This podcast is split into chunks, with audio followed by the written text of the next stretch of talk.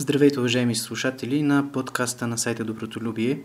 В днешният брой ще говорим за абортите и за проведения наскоро марш за живота в Съединените американски щати. В петък, 24 януари, в Съединените щати се проведе 47-то издание на марша на живота, в който се включиха представители на поместните православни църкви в щатите.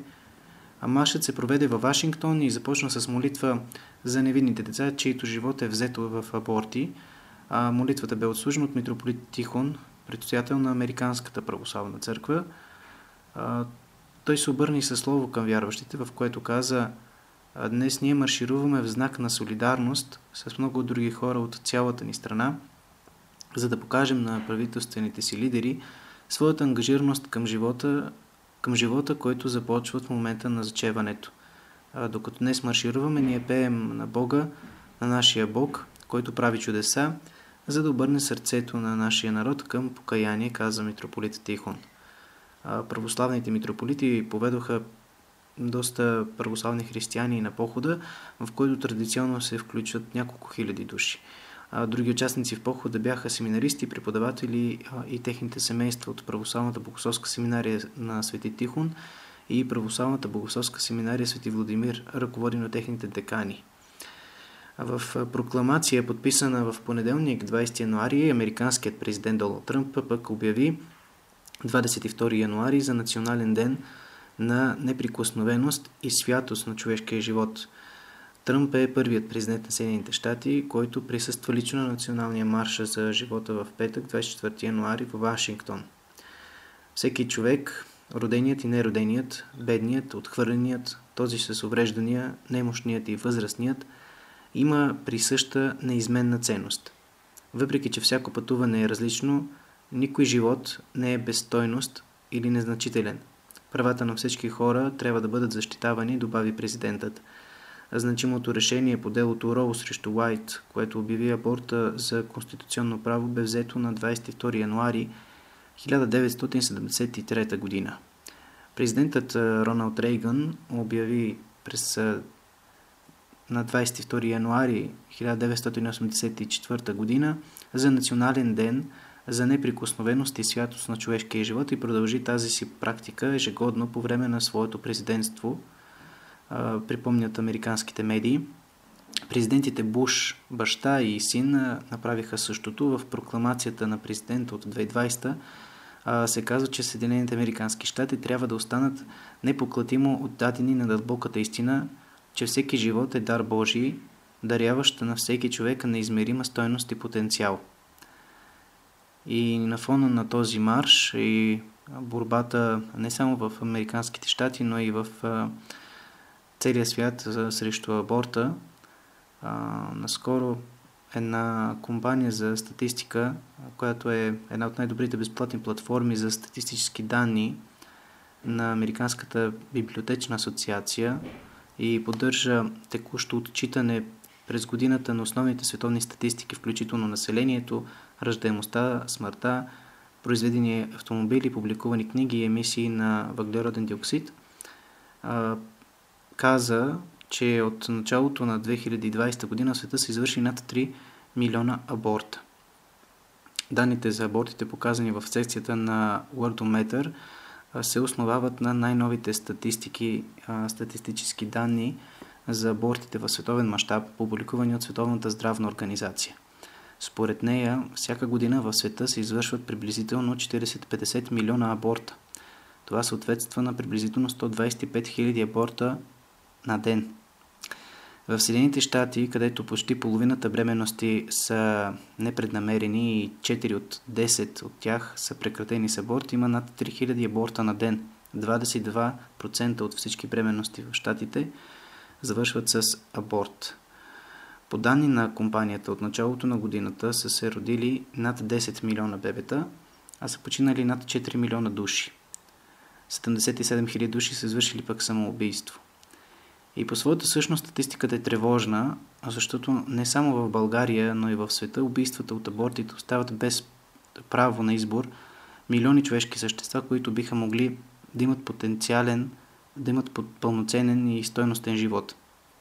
Миналата седмица в Съединените щати, както казахме, се проведе този марш за живота и в него наистина се включиха много така представители на поместните православни църкви, които се намират в Съединените щати.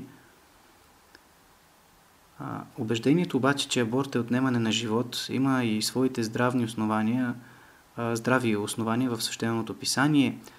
Затова и Православната църква много остро се изказва винаги по отношение на абортите.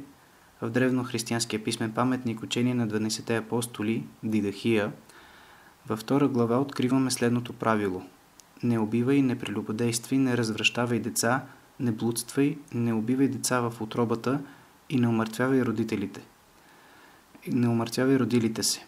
Свети пророк Еремия по Божие вдъхновение пък казва: преди да те образувам в утробата, аз те познах и преди да излезеш из утробата, осветихте, оставихте пророк за народите.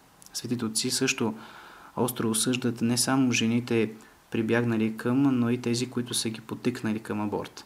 Така, например, кападокийският епископ от 4 век Свети Василий Велики нарежда жена, която съзнателно унищожава плода, да й се наложи наказание като за убийство. А Св. Йоан Златоуст счита аборта за по-тежко престъпление от убийството и вменява еднаква вина за това деяние не само на жената, но и на мъжа. Каноническата традиция на Православната църква е ясна в осъждането на аборта. Испанският събор от Еловирии, състоял се през 305 година, изключва от църковно общение, т.е. от светопричастие, онази жена, която е убила в утробата си детето си, като й позволява да приеме светопричастие на смъртния си одър. Малко по-леко е наказанието, налагано от Анкрийския събор. Точна формулировка на каноничното правило, осъждащо аборта, е дадено и на Тръския събор от 692 година, който основава решенията си както на анкрийските правила, така и на каноническите 2 и 8 правило, писмо на Свети Василий Велики. Труското пък 91 правило гласи: онези, които дават лекарства за причиняване на помятане на плода, трябва да се наказват като деяние, заслужаващо смъртно наказание, т.е. около 10 години лишаване от църковно общение, от светопричастие. И така, съзнателно извършеният аборт се счита като смъртен грях, което вменява вина върху жената, която направила аборта, и върху мъжа, който способства за извършването му. Отношението на лекарите, медицинските общества, асоциации и организации към практиката на изкуствения аборт може да се сведе до 2 противоположни позиции. Първата е изразена в оригиналния текст на Хипократовата клетва, в която лекарят обещава: на никоя жена не мога да дам абортен песарий. И така, още през 5 век преди Христа Хипократ изразява позицията на лекарското съсловие за етичната недопустимост на лекарско участие при извършване на изкуствения аборт. Въпросът, който стои в центъра на този проблем, е: кога започва човешкия живот? Този въпрос е от съществено значение, защото в общественото съзнание аборт се приема за убийство. Църквата винаги е учила, че човешкият живот започва още от момента на зачеването. При зачеването или след имплантацията няколко дни по-късно, когато започва да бие сърцето, а това става около 24-тия ден или на 6-та седмица от бременността, когато вече се долавя мозъчна дейност, когато зародишът достигне в 12-та седмица, така нареченото състояние на жизнеспособност и може да оцелее извън утробата или след раждането. Когато осъжда абортите в своето време, Свети Василий Велики заявява: онази жена, която съзнателно унищожи плода в себе си, трябва да понесе наказание като за извършено убийство. И тук ние не правим разлика между това дали плода е оформен или не е оформен.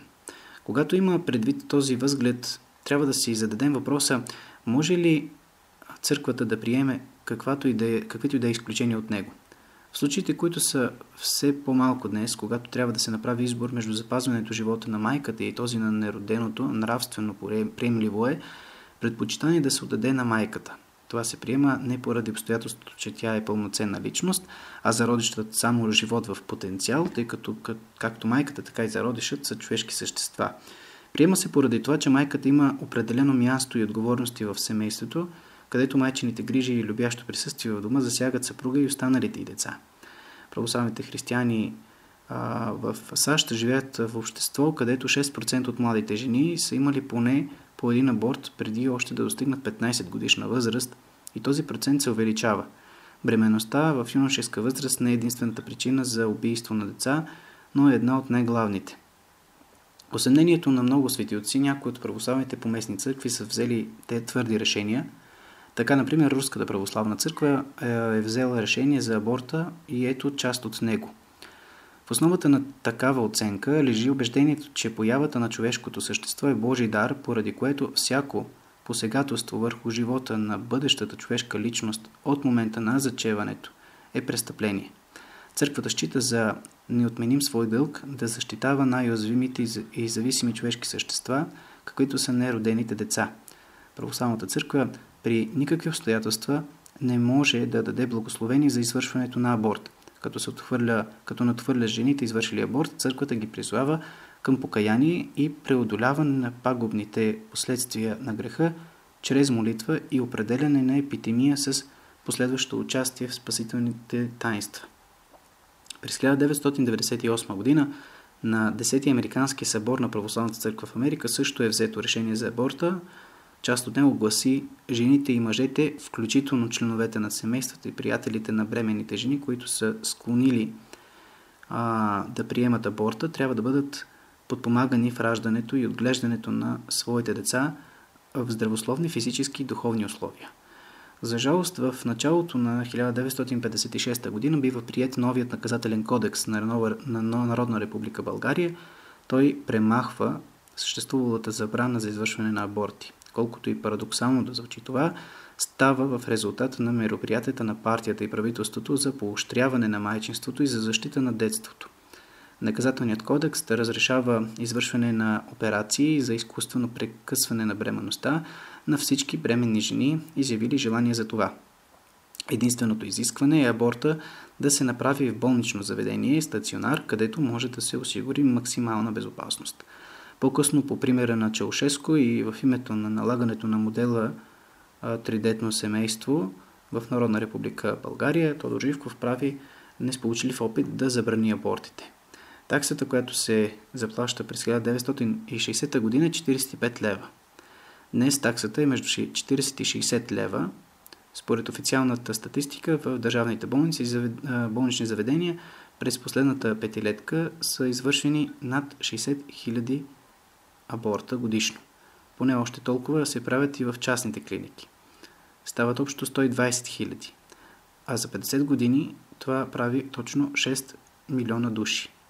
6 милиона неродени деца. Още по-точно 6 милиона убити български деца. Убити със съгласието на техните родители. Ако прибавим и това, че техните телца, които вече имат сърце, глава, очи, уста и пръщчета, обикновено се изгарят в болничните пещи с медицинските отпадъци, аналогията с истински холокост е потресаваща.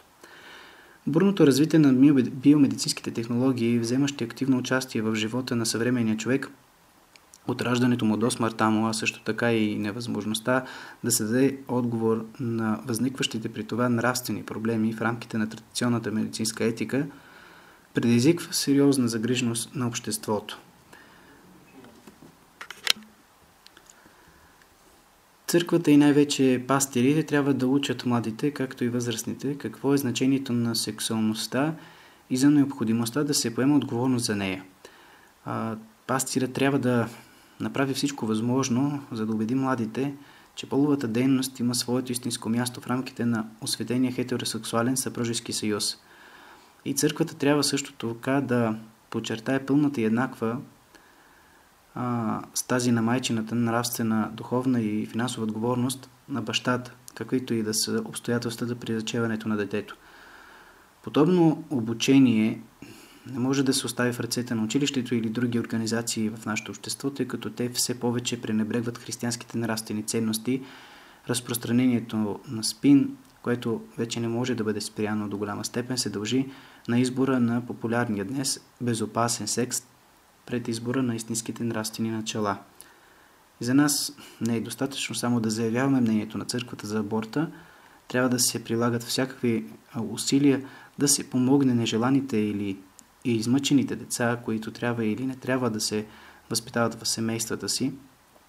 Това означава да се осигурява финансова подкрепа на майката и детето, където това е необходимо, и да се работи за приемането на закони, които да улесняват процедурите по осиновяване.